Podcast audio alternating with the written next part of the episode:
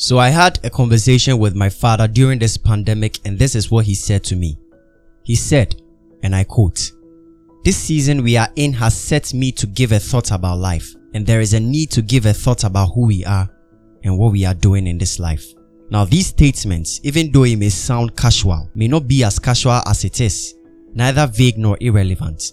Each and every one of us might have a different perspective about these words spoken. You wouldn't wish to consider every word spoken as unimportant, considering the times we are in. In my opinion, every word spoken today can turn one's destiny to another direction, being a positive or negative. COVID-19 as we know has taken over thousands of lives today. It has broken a lot of hearts and pushed many people away from their normal routine of life. Now whether this disease is an attack from the devil or wrath from God, I believe there is a need to get the message very clear. That is preparation. Yes, the word is preparation. In a world where people want things to be done in the easiest and quickest way as possible, I think we have done a lot of harm by not preparing for so many things. This should teach us that in as much as we live a life of freedom, we must not take for granted the opportunities we have in it. We must make good use of every little time we have on earth, being prepared and working towards it. I want to ask a question.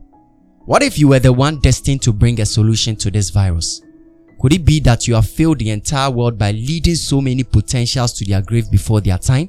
What if so many lost lives today have found themselves in hell just because you failed to do your part on this earth?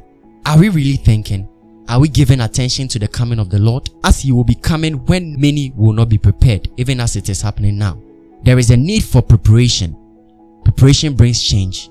Preparation brings direction. Jesus said in John 9 verse 4, We must work the works of him who sent me while it is day. Night comes when no one can work. Even in your lockdown, give a thought about the days ahead of you because there is a night coming and you must be prepared.